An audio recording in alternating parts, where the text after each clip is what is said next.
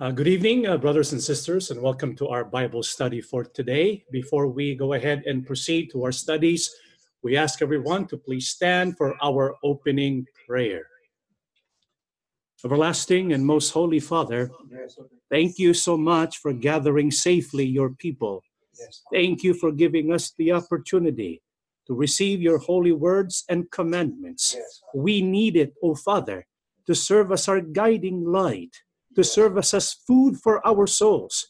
We can be strengthened and nourished, that we can go on in fulfilling our purpose in life. Amen. Lord God, we ask you to please guide us as we study your holy words together. Manifest your Holy Spirit. Speak to our minds, O God, and edify our faith. We know you have much to say to each one of us. This is why every time we get the opportunity like this, we long for you. Yes. We long for your presence. We long for your direction because we know this is what is best for our life. Our Lord Jesus Christ, we also pray to you. Yes. Remember each one of us here Yes. as we go through various testings in our life. We look up to you, O Lord, by means of this book, the Holy Scriptures. May you speak to us. Give us courage we need that we can stand firmly with you and by you in every facet of our services. Amen. Father, please forgive our sins. Yes. Make us worthy before your gospel. Yes. For we ask and beg everything in the precious name of our Lord and Savior Jesus Christ. Amen. Amen. All right. Well, uh, praises be to God that we're gathered together today. Okay, everyone, please come in. We welcome everyone, to our Bible study for tonight. It's been a while since I last preached on a Wednesday for a Bible study, and I kind of miss it. And I miss all of you as well. And so, welcome to the first episode of our new project, our new Bible study series. We call it the Bible History Project. However, we go, before we proceed to the Bible History Project, there are three announcements I want to make first. Is that okay? Yeah. What is announcement number one? Next slide, please. We have not, and I want to reiterate this to everyone. We have not, because there are people who are asking me, Brother John, did you register a church? And to answer everyone's question simply, we have not registered a church or any religion. We simply started a Facebook page to post our Bible studies, worship services, and other activities as we continue the work of God and good works as part of the body of Christ. A Facebook page is not, and I want to stress this, it's not affiliated with the Iglesia Ni Cristo that came from the Philippines and began in 1914. So that's announcement number one. Any questions about announcement number one? No questions? Let's go to announcement number two. I have decided no longer to speak about the Iglesia Ni Cristo. This includes rebuttals. I know there are a lot of people who wish I would continue to do that, but I want to avoid conflict with any religious groups. I notice that when we speak about the Iglesia Ni Cristo, we have many families. We have many friends who are still members of the Iglesia Ni Cristo. It was never our intention to attack them personally. If ever we spoke before about the Iglesia Ni Cristo, we were speaking about wrong doctrines and wrong implementation of the will of God. And so that is as far as the exposes that we are conducting is up, up until. So we have completely removed ourselves from that work. We love the Iglesia Ni Cristo and all of her members. We love their executive minister. What's his name again? Brother Eduardo V. Manalo. And we pray for him as well as his family. We have many differences, yes, with the Iglesia Ni Cristo. I don't agree with a lot of things that they're doing, and I'm sure they don't agree with a lot of things that I'm doing. But let's just respect each other's opinions and move on from there because there's so much that God wants us to do and so much that God wants us to learn. Announcement number three, because a lot of people are asking me, I am not one with ADD. What is ADD? Ang dating daan. I am not one with ADD. I am not one with Mr. Eliseo Soriano. I respect them. I respect him as human beings, but I do not uphold their teachings. We believe that we are the very small remnant that God has left from the third group of his people during the Christian era. We believe it is our duty to continue the work of God, the work of Christ as members of the body of Christ, and uphold the teachings of the Holy Scriptures and the teachings of Brother Felix Y. Manalo and Brother Eraño G. Manalo. So that's what we stand for. So, having said all of that, let's proceed to our Bible study project. Next slide, please. And so, what this project is all about is about exploring the Holy Scriptures. How many here have a Bible at home? Yeah? Everyone has a Bible at home. How many of you read your Bibles? Oh my goodness. Everyone says, I have a Bible, but I have not touched it yet. And it can be a daunting experience, isn't it, to read your Bible? There's a lot of stuff that sometimes doesn't make sense. Sometimes we have to make connections here and there for us to be able to grasp what God's will is.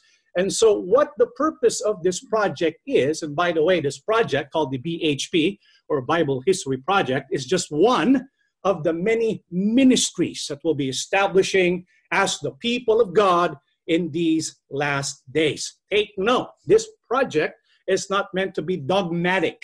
We're not saying that what we're going to learn throughout our studies together, we want you to accept as core doctrine. We're just simply exploring what the Bible teaches so that we can appreciate, so that we can see and grasp how awe inspiring the Word of God really is. So, what is our purpose? Why do we want to study the Bible from cover to cover? Let's go to our first uh, passage, please 2 Timothy 3 15 and 17. And that from childhood you have known the Holy Scriptures, which is the Bible, which are able to make you wise for salvation through faith, which is in Christ Jesus. All, not some, not most, but all.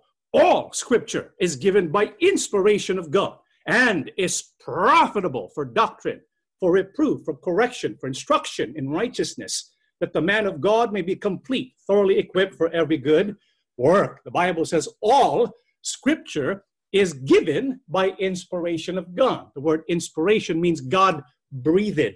This is why when we read the pages of scripture, it is as though God is speaking to us. How many want to speak to God? How many want God to speak to them? All it takes is to read the scriptures and ask the Lord God, Lord, speak to me. Let me know your divine will and plan. The Bible is inspired. And because it is from God as a gift to all of us, what can we gain from scripture? The Bible says it is profitable. In other words, it is beneficial for so many things in our life. So there are three things three major purposes that we want to get from the study of the history of God's people. What are they?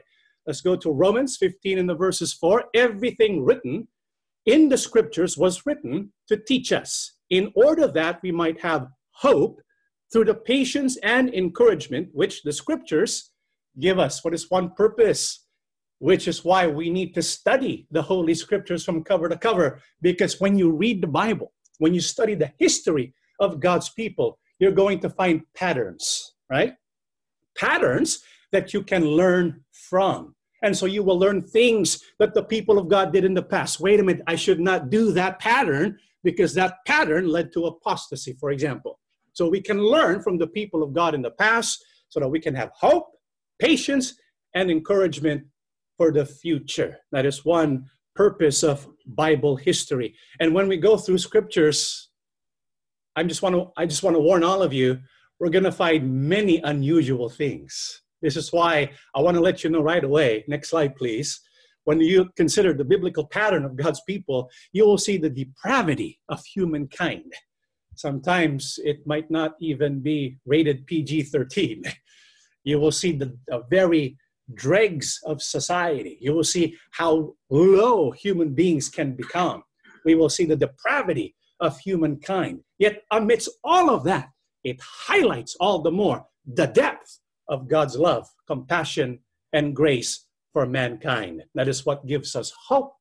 This is why we study the patterns of the Holy Scriptures. What else are we going to learn when we study the history of God's people? Let's read uh, John 5 38 to 39. By the way, who's the one speaking there? Who's the one speaking? Our Lord Jesus Christ. Christ says, You don't have the Father's message within you because you don't believe in the person he has sent. You study the scriptures in detail because you think you have the source of eternal life in them. These scriptures testify on my behalf. So Christ says, when you study the details of scripture, which is what we're going to do, is that okay? We're going to study the details of the scriptures because when you study the details of the scriptures, what will you find? You will find a testimony about a person. Who is that person? Our Lord Jesus Christ. You know what Christ said about the Old Testament? Let's read the book of uh, Luke, chapter 24, 44. Then he said to them, These are the words I spoke to you while I was still with you. I told you that everything written about me in Moses' teachings, the prophets, and the Psalms had to come true.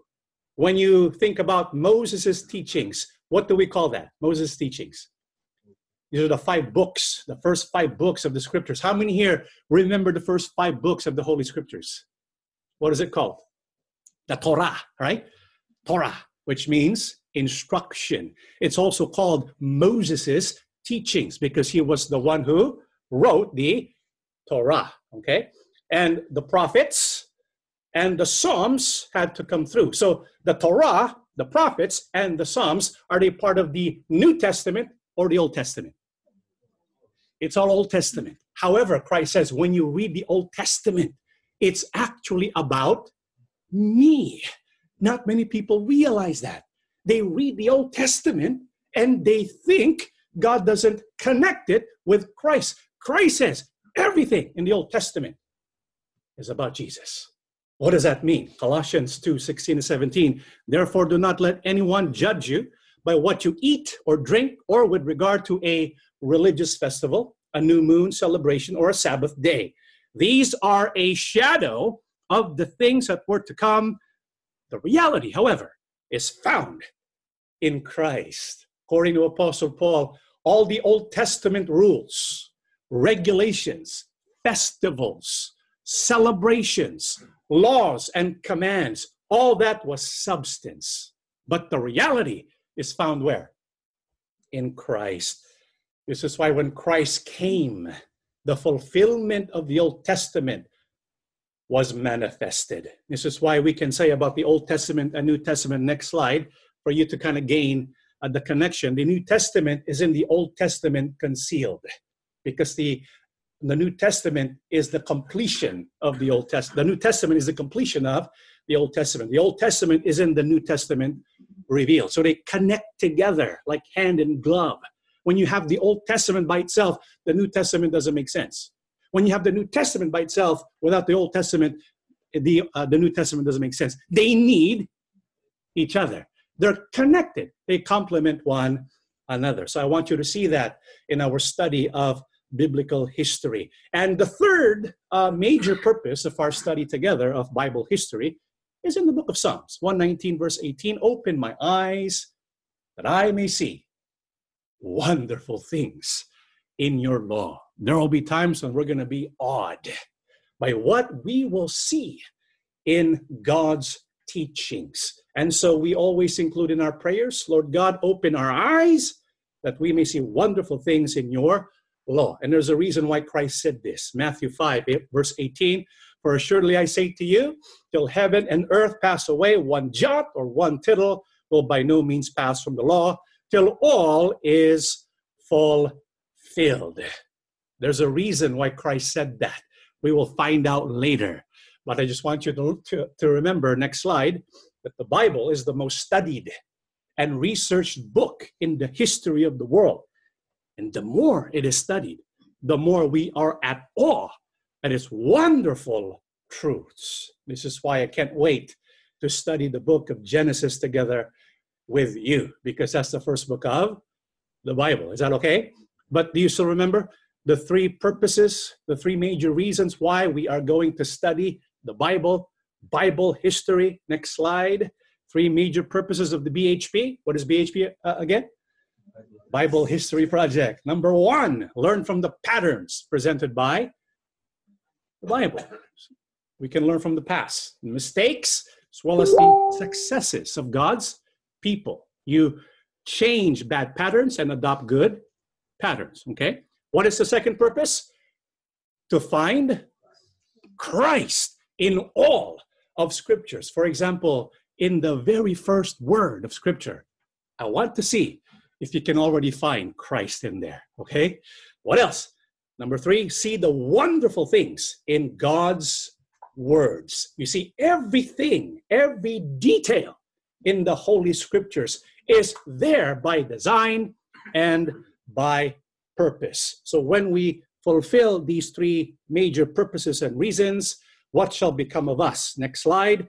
We will grow in faith, hope, and love together. Okay, so that's an introduction basically to the Bible history project. And so, without further ado, that was a pretty long introduction. Let's go jump into Genesis. But before we jump into Genesis, Genesis is part of the Torah. What's the Torah again? The first five books of Moses, right?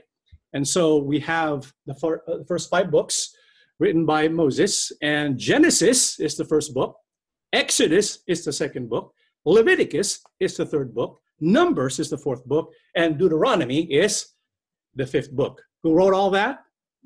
Moses. What's the meaning of the word Torah? It means instruction. I'm going to ask you later what, in, what uh, the Torah means. But what is the purpose of the Torah? What is the purpose of instruction? What do you think it is? To teach instruction for what purpose? What does God want from us? Which is why He gave us the Torah. To know Him, guidance, so we can be led to God. Okay, those are good questions. Those are good answers. Later on, we'll kind of find out what it all means. And so the Torah is composed of five books. Genesis is about what? Beginnings, the origins of the universe, the origins of man. Exodus, what is it about? The birth of a nation. What nation in specific? Specifically. Yeah, the nation of Israel. Leviticus, what is Leviticus about?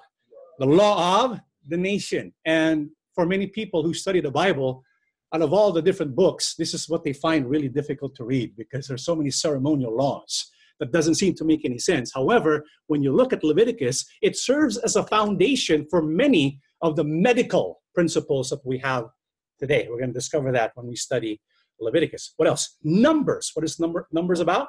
Wilderness wanderings, right?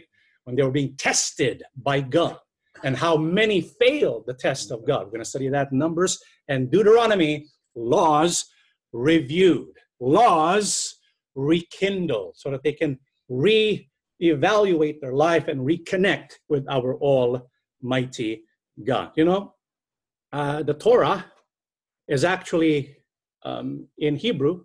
Next slide. That's the Hebrew of Torah. Which do you think is Hebrew? The one on the left or the one on the right? the one on the left, Tav, it has a, a Tav, a Vav, a Resh, and a Hey. Okay? And it's translated, transliterated in English, T O R H, Torah.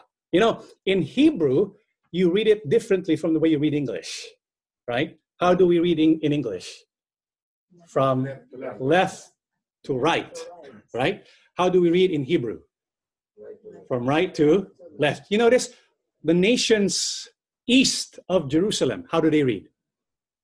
From left to right. How about the nations west of Jerusalem? How do they read? From left to right. It all points back to where? Jerusalem. You see, Jerusalem, as far as far as the Bible is concerned, is the center of all things. So when we say far east or Misrak, it is far east in reference to Jerusalem. This is why you get the Philippines, the farthest end of Misrak or the far east. I just wanted you to, to kind of get that. But that's Torah in Hebrew the Tav, the Vav, uh, the Resh, and the Hey. Okay, did you get that? you know what I would, just a suggestion, recommendation. I want you to study the Hebrew alphabet. If you can get a chance, you can maybe you can study Hebrew, an online course in Hebrew. It's really awesome. And there's a reason why we should do that. I'll get into that later, but it's a good it's a it's a fruitful work when you study Hebrew. And in the 1980s, something was invented that kind of led to a lot of insights into scripture, especially the Hebrew scriptures. It was called the computer, right? 1980s, how many had a computer already? Not, not nobody, right? Unless you were super rich, because back then in the 1980s, you had the big IBMs, right? The size of this room was the, the size of the computer. But when they had these computers, there were some researchers, next slide, person by the name of Dr. Eli Rips, who was an, a mathematician and also Hebrew scholar, and he used the script, he used the computers to look at different uh, patterns in scripture. And he found a pattern in the five books that I want to share with you today. Is that okay? Yes. Yeah?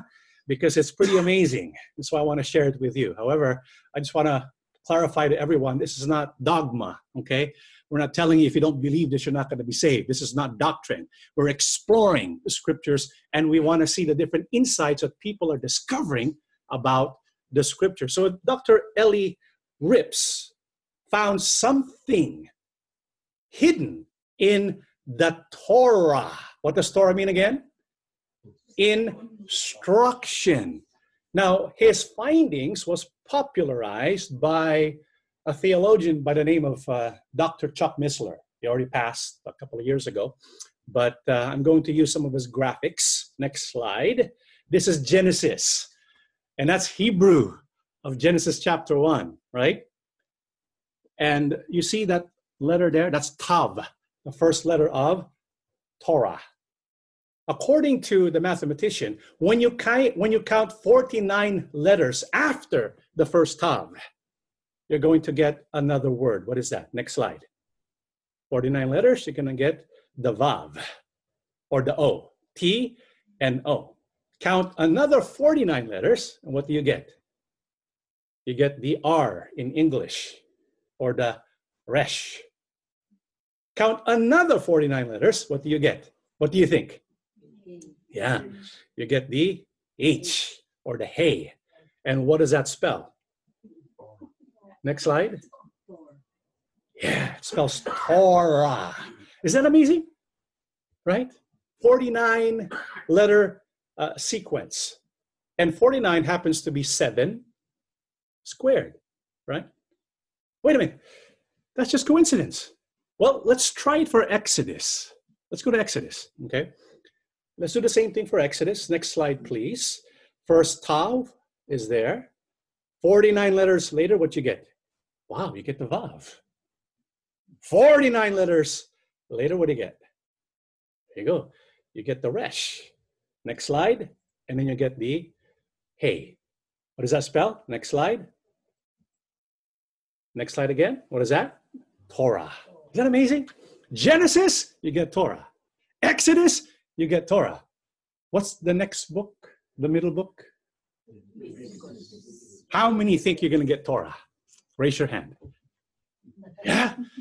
Uh, we have two peoples who think they're going to get Torah. How many here don't think we're going to get Torah? Well, next slide. Do we have the pattern? No. it's not found in Leviticus. Okay, what's after Leviticus? What's after Leviticus? Next slide. Numbers. Numbers, right? How many here think Torah is found there using the seven squared uh, pattern? What do you think? You think it's there? Well, actually, next slide, it's not. What you find is a backward Torah or a reverse Torah. Instead of a Torah, you get Ahrot, right? That's for numbers. What's the last book? Deuteronomy. For Deuteronomy, what do you think you get? Next slide. Wow. Genesis, Torah. Exodus, Torah. Leviticus, nothing. Numbers, the, uh, the uh, reverse of Torah. Deuteronomy, the reverse of Torah. But Leviticus has nothing. However, if we go back to Leviticus, next slide. There's Leviticus. There's something else that kind of shows up. What is that? Next slide. It's not Torah that shows up. You know what shows up? It's that one right there. You know what that is? YHWH. Next slide. Yeah. Yahweh. Yahuwah. Right? What's that? The name of God. And so I want you to look at something here. Next slide. Genesis, Exodus, Leviticus, Numbers, Deuteronomy. Next slide. Genesis and Exodus, which arrow does it point to? Numbers and Deuteronomy, which arrow does it point to? They all point to Leviticus, right? Why? Next slide. Because Torah always points to the name of God. Remember, I asked you, what is the purpose of the Torah? What is the purpose of the instructions of God? It is to lead people to who? To God. Right? Isn't that amazing? Right? These are some of the wonderful things you're going to find in the Bible. And we haven't even touched Genesis really yet.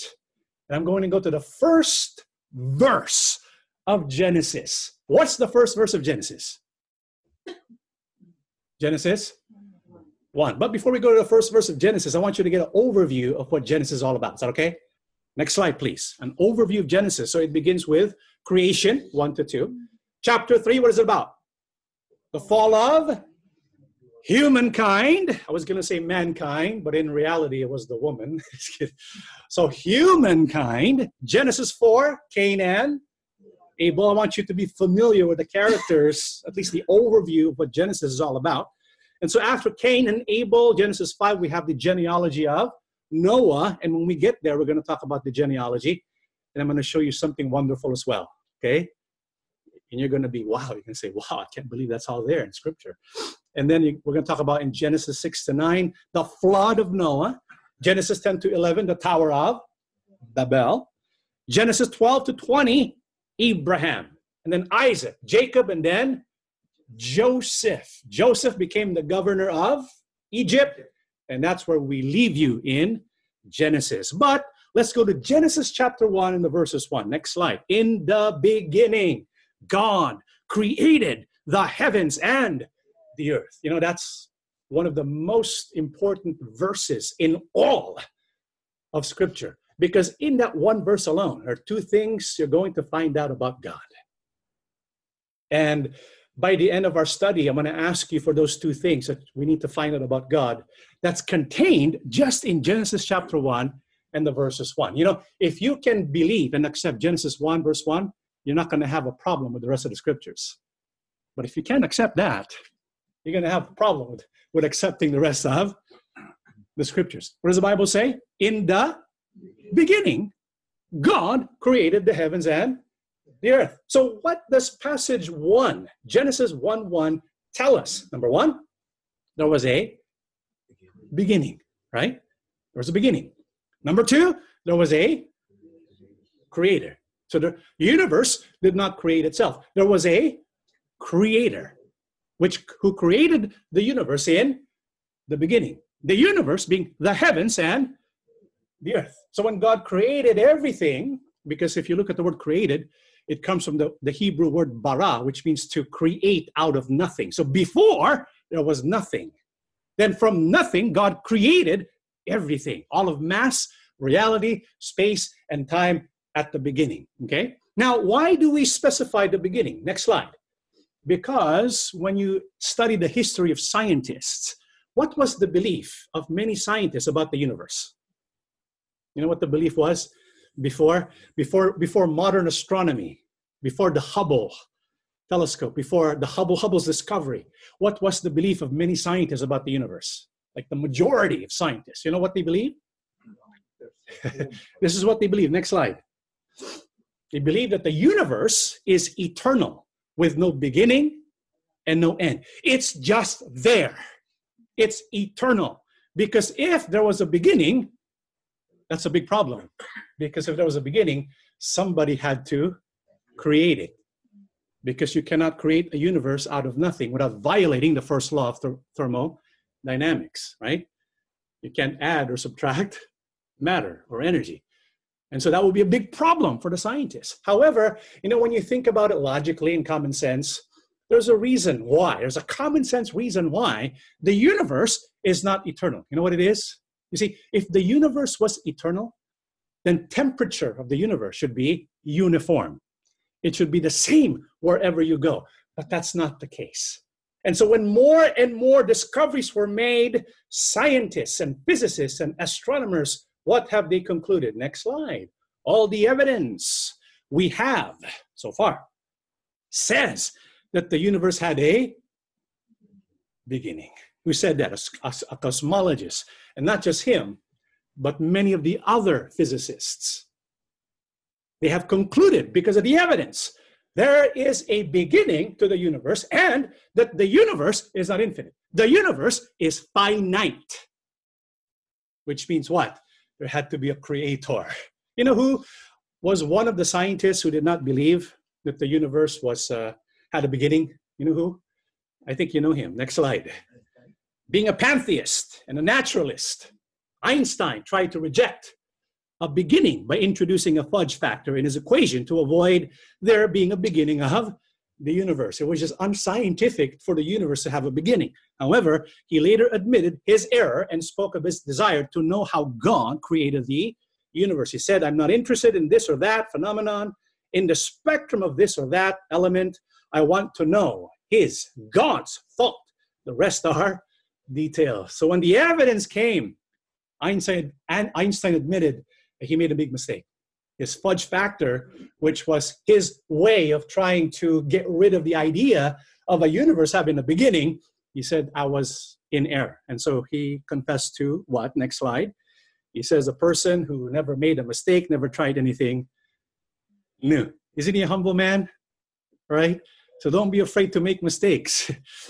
because if you never made a mistake, you never tried anything new. And we should try new things at least once in our life or perhaps even more, all right? And so we have Einstein and many scientists today who believe that their universe had a beginning. However, Genesis 1 1 is just the beginning. so Genesis 1 2 to 5, what does it say? Next slide. The earth was without form and void, and darkness was on the face of the deep. And the Spirit of God was hovering over the face of the waters. Then God said, let, God said, Let there be light, and there was light. And God said, God saw the light, it was good, and God divided the light from the darkness. God called the light day, and the darkness he called night. So the evening and the morning were the first day. And so after God created all of matter, that was not enough. What else did he have to do? He had to organize the matter. He had to organize the reality that he created. You see, if God did not intervene, what would happen to all the stuff that he created, it would dissolve into disorder. How many here are familiar with the second law of thermodynamics? In a closed system, what happens to everything? It goes from a state of order to disorder. Things just kind of get disorganized. That's the second law of thermodynamics. So the Bible's telling us in the beginning, after God created all the stuff, God intervened. How? The Spirit of God was hovering. If the Spirit of God did not hover, the universe would remain without form and void. It would be disorder. This is why when we study Genesis chapter 1 about the creation of the universe, the world, and mankind, we see a pattern of evening and morning. Do you know what evening and morning means? Next slide. Hebrew of evening and morning. It means, uh, evening means erev, which means chaos. It suggests chaos. And boker means what? Order. So what does God specialize in? He turns what is chaotic and makes it orderly. Did you get that?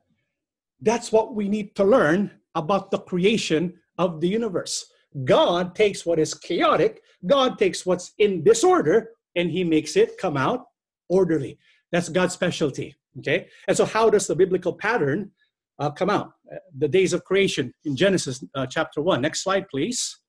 And so, in day one, what did God create? Earth, space, time, and light. Day two, created the atmosphere. Day three, dry land and plants. Day four, sun, moon, and stars. Day five, sea and uh, the sea creatures and the flying creatures. And day six, land animals and man. How many here believe in this creation Yeah. There are those who say, I can't believe that, Brother John. Why not? Because I believe in millions of years, right? You know, we're, gonna, we're not going to talk about millions of years today, but in our other Bible studies, we're going to touch on that. But I want you to know this the Hebrew word for day means what? What's the Hebrew word for day? It's yom, spelled Y O M. And yom can have different meanings. It can have 1,000 years, it can have 24 hours, it can be a long epoch of time. Yom. However, when you put a number in front of it, like first day, second day, it usually means 24 hours. I believe that God created the universe in six 24 hour days. I believe God create, can create the universe instantaneously, everything in it, right? But He chose not to. He chose to create it in six uh, days. Why? I don't really know, but I think it's for us to model His work and rest schedule, right? Because God wants us to follow that pattern. But people tell people sometimes ask, well, when uh, how about the age of the universe? When you look at the light of the universe, it looks like it's how many years? 16 billion years, right? When you look at the earth, it looks like it's how many years? Millions of years old. And we're going to study all about that in the future. But I want you to remember this Is it possible for God to create the universe and to create man with the appearance of age? Yeah. When God created Adam, how old was he? When God created Adam, how old was he? Huh? He was one day old, right? But how did he look like? You think he looked like a baby? Huh? An adult, maybe 20 years old? So if Adam was somehow able to transport through time, and the scientists and the doctors examined his body and looked at it, what will be our conclusion? By the looks of his uh, body and his organs, my conclusion is he is 24 years old, right? But in actuality, how old was he? One day. Why? When God created Adam, aging was a part of it. When God created the universe, the aging was built into it. Why? Because God also created the natural laws. And He will keep His creation with the integrity of keeping the natural laws. So it makes sense that when He created in day one, day two, day three, all the way to day six, when He created it, it comes with the aging factors built into it. Does that make sense? Yeah. But we'll talk more about that next time. But I want you to know is the pattern of creation. Next slide. So when you look at Genesis chapter 1, it all it follows this pattern. God said, "Let there be." There was. You know when God says, "Let there be," no human force and no universal force can hinder what God said, right? So when God says, let there be, there's always going to be what? There was, right? God saw that it was good. God never will do anything that is not good. He will only do something that is good. And there was evening and morning. What does that mean? God has turned chaos into what? Order. That's what God does. And that's what God can do in our life. This is why, if I can ask you the following question. Next slide. I want you to answer this question in your life. What chaotic situation are you in right now? Some of you are sick. Some of you have friends who have betrayed you. Some of you have problems in the home. Some of you have financial problems. Some of you are suffering uh, because you, know, you can't get the, the grades right, not getting good grades. How many here have their lives chaotic right now? Anyone here? Nobody wants to raise their hand. My life is in perfect order. Mm-hmm. You know why I asked you that question? Who specializes in turning chaos into order? Mm-hmm. Who specializes in that? Our Almighty God. So, what chaotic situation are you in right now? Why do we ask that question? Because, next slide, all it takes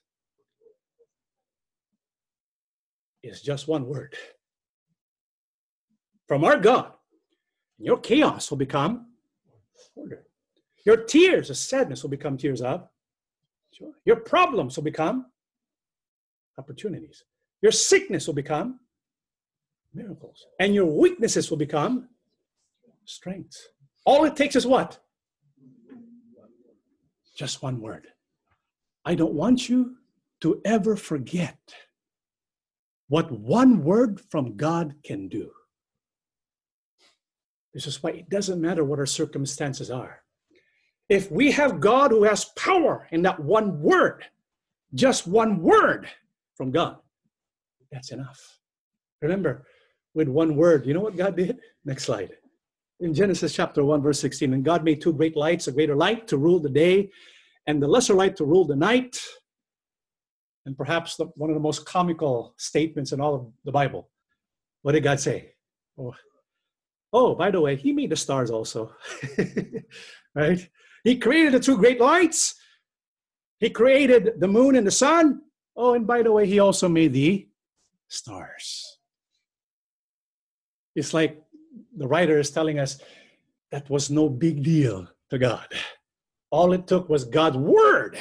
Let there be stars, and there were stars. You know how vast the universe is with stars? You know how many stars there are in the universe? Next slide. Genesis 22, verse 17. Just to kind of give you a glimpse of the kind of power God has. Genesis 22, 17, it says, I will surely bless you and make your descendants as numerous as the stars in the sky and as the sand on the seashore. Your descendants will take possession of the cities of their enemies. How many stars are there? As many as the sand on. That's a lot of that's a lot of stars. Next slide. You know, during the time of the philosophers, Socrates, Plato, Aristotle, they made a conclusion about the number of stars in the universe. You know what they said? They said the maximum number of stars there are in the universe was 3,000. Yeah, that's what they said. But someone invented the telescopes, right? Powerful telescopes. And what did they find out? Next slide. Well, Jeremiah said all along, I will make the descendants of David my servant, the Levites who minister before them, as countless as the stars. You know how many stars there are in our galaxy? What's the name of our galaxy? What's the name of our galaxy? Milky Way. You know how many stars there are in the Milky Way galaxy? Hundreds of billions of stars, not million, not billion, but hundreds of billions of stars in just one galaxy. Next slide. There's the Milky Way. You know how many galaxies there are in the whole universe? Next slide. Hundreds of billions of galaxies, each containing hundreds and billions of stars. And to give you an idea of how vast that universe is, what's the name of our closest galaxy? We're the Milky Way. What's the name of our closest galaxy? Huh? Yeah? Andromeda. Next slide. This is Andromeda. You know how far, next slide, Andromeda is from us, from the Milky Way? You know how far? Know how far it is? Mm-hmm. Next slide. 2.537 million light years away. Not 2.537 million miles away, 2.537 million light years away. Do you know what a light year is? It's the distance light travels when it travels for one whole year. You know how fast light goes? 186,000 miles per second. You know how long light will take to travel from here to the moon? 1.3 seconds. Can you imagine light traveling for a whole year? That's one light year. How far is the closest galaxy to us? 2.537 million light years. And that's just the second galaxy. There's hundreds and billions of galaxies throughout the universe. And God said, Oh, by the way, God also made the stars. you know what God is showing us here? Psalms 19, verse 1. Why did He create the heavens like that? The heavens declare the glory of God. God wants to show us His glory to realize the power that He has. All He needs to do is say, Let there be light, there will be light. Let there be stars, there will be stars. Next slide. This is why when you look at the universe, you're going to be in awe of the glory of our almighty God. Not only did God create the, the universe, what else, what else did God also create? Genesis chapter 1, 20, verse 21. And God said, Let the water teem with living creatures. Let the birds fly above the earth across the expanse of the sky. So God created the great creatures of the sea and every living and moving thing with which the water teems, according to their kinds, and every winged bird according to its kind. And God saw that it was good. How did what else did God create? All living things. The living creatures. Uh, creatures in the air, creatures in the sea, and also creatures on land, right? And eventually human beings. How many here have studied uh, evolution before? Because the Bible says God created all the animals according to their kinds. But when you go to school, you learn all about evolution. What does evolution tell us? Next slide. Basically, across millions of years, right?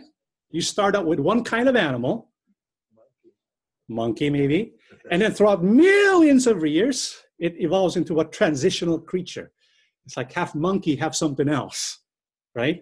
Until eventually it becomes a different kind of animal, human. monkey to human through millions of years. In between, you have the missing links, which, by the way, remain missing. right? That's the theory of evolution. You know, when they show you on, on the uh, during the uh, science classes, they show you an example of the moth, right? And you see like a moth that's colored bark. And eventually, what happens to the moth because it has the same color as the trees? They remain alive. And so eventually, all the butterflies become what? All, all, all the moths, I should say, become what? Moths with the same color as the tree. And they call that evolution.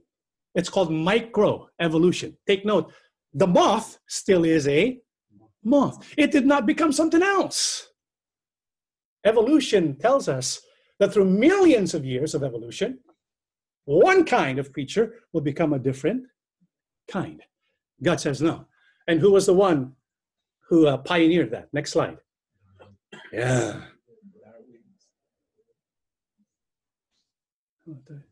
What's his name? I forgot. Oh, not Saint Nick, huh? Charles Darwin, right? How many here heard of Charles Darwin? Yeah. You know what Charles Darwin said? He said, in the future, he, he, he was alive. When, when was he born? When was he uh, popular, anyways? So almost uh, about 150 years ago, right?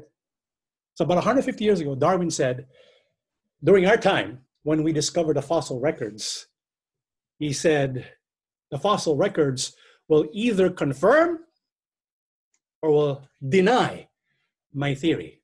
And so I want you to think about this because you know we have to put everything to the test. Next slide. If evolution is true, what can we expect to find in the fossil record? Think about that. If evolution is true, there's going to be lots and lots and lots of what? Transitional fossils, right? Fossils of transitional creatures will abound. No fossils of fully formed creatures will be revealed. That if that is if evolution is true. Make sense? If creation is true, what can we expect to find in the fossil record? Next slide. Well, fossils of fully, fully formed creatures, but no fossils of transitional creatures. In the 20th century, 21st century, what has the fossil record revealed? Number one or number two? Let's find out. According to uh, uh, Emeritus Museum of Comparative Zoology, Ernst Mayr, Harvard University. Given the fact, this was in 2001, given the fact of evolution, one would expect the fossils of document to document a gradual, steady change from ancestral forms to the descendants. But this is not what the paleontologist finds. Instead, he or she finds gaps in just about every phyletic series. In other words, what they find what do they find in the fossil record? Next slide. Instead of instead, fossil types are fully formed and functional when they first appear in the fossil record. For example, we don't find creatures that are partly fish and partly something else, leading gradually in the dozens of characteristics which they exhibit to today's fish.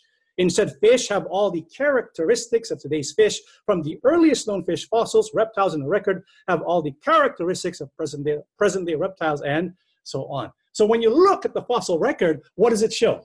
Fully formed creatures, but no transitional fossils, which rejects the theory of Darwin and confirms what God said all along. Creatures were made according to their kind. You know, and in our future Bible studies and in our website, because we're going to prepare a website, we're going to be posting articles about those things for you to dig in dig uh, in depth because not everyone here really appreciate the science behind it all. So we're to we're to save that for that. Okay. Um, so God created the stars. God created the living creatures. God created nature for what? Isaiah 45 verse 18. The Lord created the heavens, is the one who is God. He formed and made the earth. He made it a firm and lasting. He did not make it a desolate waste, but a place for people to live. It is He who says, I am the Lord. There is no other God. Who created the heavens and the earth, the animals, the trees, the plants, and everything else in it. Who created them? God did.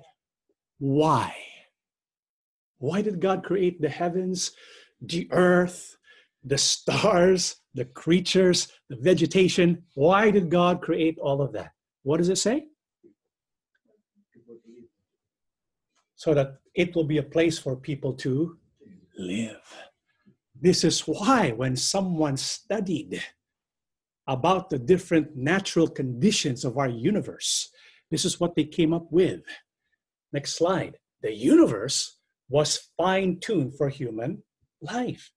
21% of oxygen in the air is just right for human life. You change it just a little bit, we won't be able to exist. You know? Gravitational force is perfect for life to exist. Distance from the sun, it's just perfect. Expansion rate of the universe is just right. The thickness of the earth's crust is the correct amount for life. You change it, you tinker with it just a little bit, we won't be able to exist anymore. The tilt of the earth offers the best conditions for life. The speed of light is proper amount for life. The strong nuclear force and even the weak nuclear force that holds the atoms together, it's just right. You change it by a factor of 1 to the t- divided by 10 to the 13th power, which is a minuscule number, we're not going to have life. Can you imagine that? The distance between stars is just right. The cosmological constant energy density of space is just right. Everything is just right. Because if you change it just a little bit, we won't be alive today. so, what does this show us? Next slide. Remember that famous scientist? The one on the wheelchair? What's his name oh, again? Stephen Hawking. You know what he said? The remarkable fact is that the values, the values of these numbers seem to have been very finely adjusted. Richard Dawkins, famous biologist, biology is the study of complex things that appear to have been designed for a purpose. There's a design in the universe. What's the purpose of that design? For us to live, right? You see, God created the universe, the vegetation, the stars, the atmosphere, the earth, for who? For us. For us. But why did God create us? What do you think? God created all this for us. But why did God create us? Next slide. Genesis 1:27. So God created man in his own image. In the image of God, he created him, male and female, he created them. You see, we matter to God. Why did God create us in his image? Because God created us for him. Did you get that? The universe and everything in it was created by God for us, but we were created for who? God. We were made in his image because he wants to have fellowship with us. He wants to have a relationship with us. And when you think about that, when we think about the fact that we have been created in the image of God, brethren, let us respect all human beings on earth because they matter to God. Did you get that? You know, God created us in his image because he wants to get to know us. He wants to relate with us. God cannot relate with the monkeys or the whales in the same way God relates with us. With us, it's personal. Why did God create us in his image? Next slide. Psalms 8 3 4. When I look at the sky which you have made, and at the moon and the stars which you set in their places, what are human beings that you think of them, mere mortals, that you care for them? The stars, the moon, the sky, God made for us, but we were made for who? For God. This is why, what does God say? God cares for us. God always thinks of us. You know how much God thinks about us? Psalms 139, 17 or 18. How precious are your thoughts about me, O God? They cannot be numbered. I can't even count them. They outnumber the grains of sand. And when I wake up, you are still with me. God is always thinking of us. When was the last time you thought about God? Even when we're sleeping, who thinks about us? God. When we wake up, God is still thinking of us. You know what shows the depth of God's care for us? Next slide. Luke 12, 6 to 7. Aren't five sparrows sold for two pennies? Yet not one sparrow is forgotten by God. Even the hairs of your head have all been counted. So do not be afraid. You are worth much more than many sparrows. Even the hair on your head, God numbers. God counts them. For some people, it's an easy count, right? Yeah. One, two, three. three strands. It's an easy count. But God thinks about us all the time. You know what else God knows about us? Next slide. Psalms 56, verse 8. You keep track of all my sorrows. You have collected all my tears in your bottle. You have recorded each one in your book. Can you imagine that? Sometimes when we cry tears, we think nobody cares about us. Up there, God is collecting our tears in his bottle. Why? I believe when we get to heaven, when we ask God, Lord, when this happened to me in my life and I was crying, I thought I was by myself. I didn't understand the purpose of it all. And I think in heaven we get the chance to talk with God and tell God, ask God, Lord, what was the purpose of that pain? What was the purpose of that suffering? And each tear that God collects, He will show us how all of it connects to where we are now today. God collects the tears in His bottle. What else? Next slide Isaiah 49, 15 and 16. Never can a mother forget her nursing child. Can she love can she feel no love for the child she was bo- she has born? But even if that were possible, I would not forget you. See, I have written your name on the palms of my hands. Imagine that. God not only collects our tears, He has written our names in the palms of His hands. This is why it doesn't matter if you're in this registry or that registry. What matters if you are in His palms and God says, I have recorded your name in my, the palms of my hands. God loves us that much. What else? Next slide. Jeremiah 29, 11 to 13. I alone know the plans. I have for you plans to bring you prosperity and not disaster, plans to bring about the future you hope for. And you will call to me, you will come and pray to me, and I will answer you. You will seek me, and you will find me, because you will seek me with all your heart. God has a plan for us. Not only does He have a plan for us, this is the best part of all. God wants us to find Him. The purpose of our life is to look for Him and to find Him. God wants us to find Him. God wants us to look for Him. And God says how He can be found. What does it say? How can we find God? God says, You will seek me and you will find me because you seek me with all of your heart. This is why, if ever, next slide, if ever you feel lonely, discouraged, or sad, I want you to remember God created you in his image. God thinks about you all the time. God collects your tears in his bottle.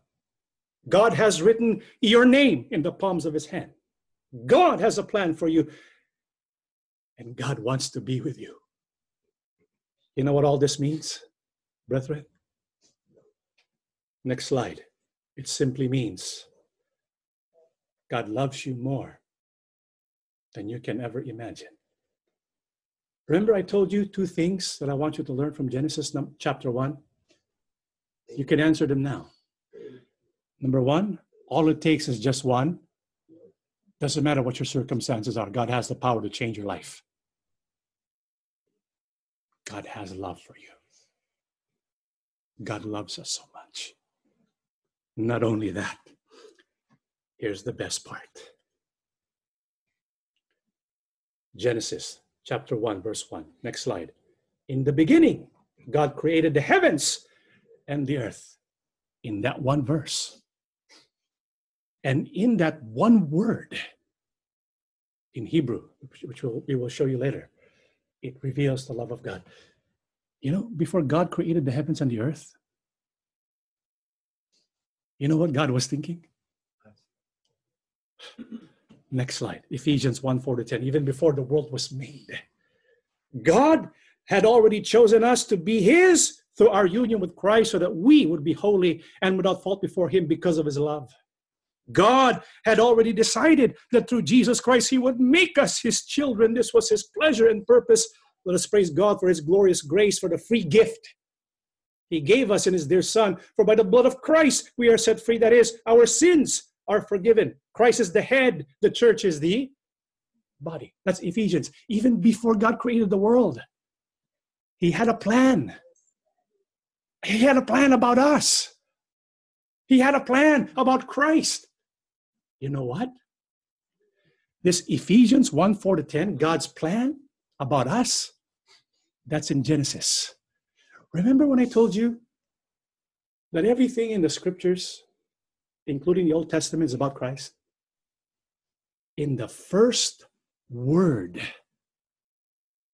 of the Bible, this plan, Ephesians 1 4 to 10, is in that first word.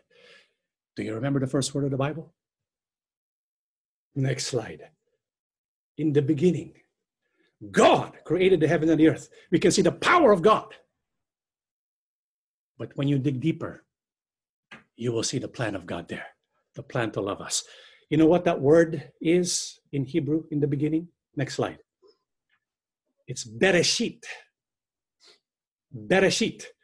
So those three words in English is only one word in Hebrew. One word. The very first word in the Bible is Bereshit. That word is powerful. You know how powerful that word is? It's written in Hebrew. And in Hebrew, this is what it says. Next slide. Bereshit. It has one, two, three, four, five, six letters. Bet, Resh, Aleph, Shin, Yod, and Atav. In Hebrew, I believe God chose the Hebrew language for a purpose. You see, in Hebrew, every letter has a meaning. And when we look at every letter, it tells us something, it tells us a story, which is the beauty of Hebrew. Next slide. This is the Hebrew letters with their pictographs. And so we're going to look at what it actually means. Bereshit. What does Bereshit mean in English? In the beginning. So before God created the universe, there was the Bereshit. What does that mean? Let's look at the letters. Next slide. So Bereshit has a bet, a resh, an aleph, a shin, a, a yod, and a tav. What does bet mean when you look at the pictograph? Next slide. Bet, what does it mean? What does it say? House. Okay, next slide. So bet means house. Next, we go to resh. What does resh mean? Next slide. Resh means what? Head. Head. Person first. Okay. Next slide. Aleph. What does Aleph mean? Next slide. Strength, leader, ox. Many Hebrew scholars believe it represents God because he is the supreme leader. Aleph is the first letter of the alphabet. Next slide. So Aleph, God. What's the next letter? Sheen. What does Sheen stand for? Next slide. All the way at the bottom, what does it say? Eat, consume, destroy. Next slide. Yod. What does Yod stand for? What do you think? Next slide. It means the hand, work, deed. Okay? Yod. Next slide. The last one, Tav. What does it stand for? The letter. Next slide. Mark, sign, covenant. Next slide. So we have Beth, Resh, Aleph, Shin, Yod, Tav, Bereshit. Can you see a message there? House, head, God, destroy, hand, covenant. What does the house represent? Church. Who's the head of that church? Christ. The household of God is the church. Christ is the head. What will God do with the head of the household? Will destroy with his hand. Why? To establish a new covenant. In other words, when we construct it together, next slide, what is the message of Bereshit? Christ, the head of the church, will be destroyed by the hand of the supreme God to create a new covenant so that we can be God's children. That's the first word of the whole Bible. It has Ephesians 1 in it. Do you see that? You know, we can even look at the scriptural meaning of every letter. Next slide. It's kind of small, right? Bet home, 1 Timothy 3:15, God's household is the church. Resh, Christ is the head of the church, Colossians 1:18. Aleph, God, God and the Father of our Lord Jesus Christ. God is the leader of Christ. Destroy, Shin, Isaiah 53:5. Christ was speared for our transgressions, he was crushed for our iniquities. Yod, hand, it was by the hand of God, stricken by God, smitten by him, and afflicted by him. And Tav, covenant. His blood will purify our conscience that we may receive eternal blessings from God because Christ is the one to arrange a new covenant. Even before he created the universe, God was thinking about you. That's how much he loved you. Not only that, next slide. Bereshit. Not only does each of the letter have a meaning, you can combine letters to form words. So when, next slide, for example, we can combine the bet and the resh, what do you get? Next slide, son. When you combine, when you put aleph, what does aleph stand for again? Next slide, God. What else? Next slide. When you combine shin, yod, and tav, remember this is all from Bereshit. What do you get? Next slide. Thorns. Mm. Next slide. When you combine the resh, aleph, and shin, what do you get? Head. Next slide. When you combine the, the bet and the resh and take out the aleph and add the shin, what do you get? Next slide. Tree. Son of God, thorns on his head, hung on a tree. Is that all biblical? Next slide. When you combine the shin and the yod, what does that stand for? Next slide. Gift. And the last letter of that word, Tav. What does it stand for again? Next slide. Covenant. The Son of God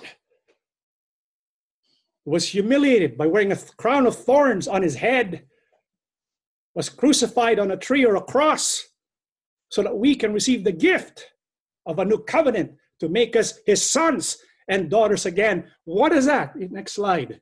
That's Ephesians 1 4. And it's all contained where?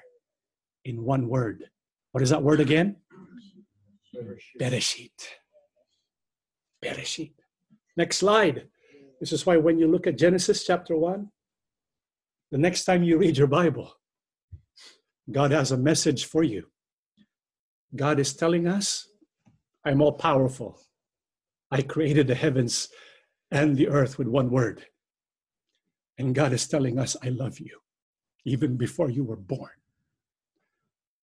I have given up my son to die for you so that you can be my son and my daughter.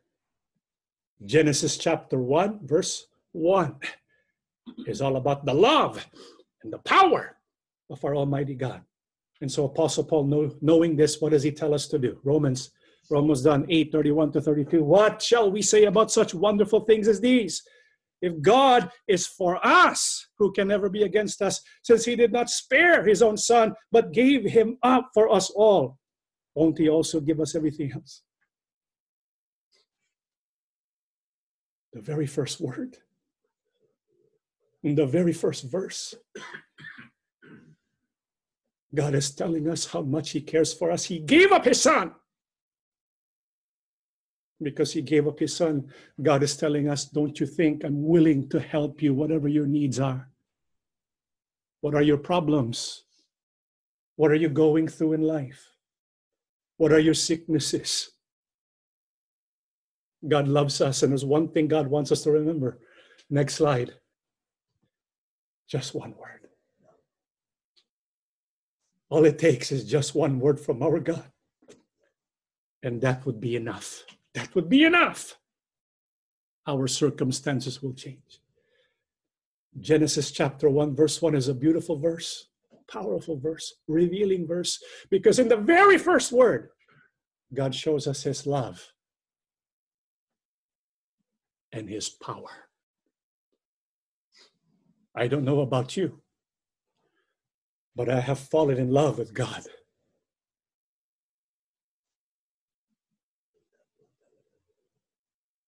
I don't know about you, but that should be enough to convince you to give up your life for God, to give up your life for the Son of God. He has given up his Son, and he has shown that to us by means of his word. Brethren, there's nothing for us to be afraid, but every reason for us to be bold. Because no matter what our situation may be, all it takes is just one word from God. And God loves us enough to do exactly that. Let us all stand, brethren, and we shall pray to our God. Everlasting Father. Yes, Father. Thank you so much. Yes. We cannot really comprehend Yes.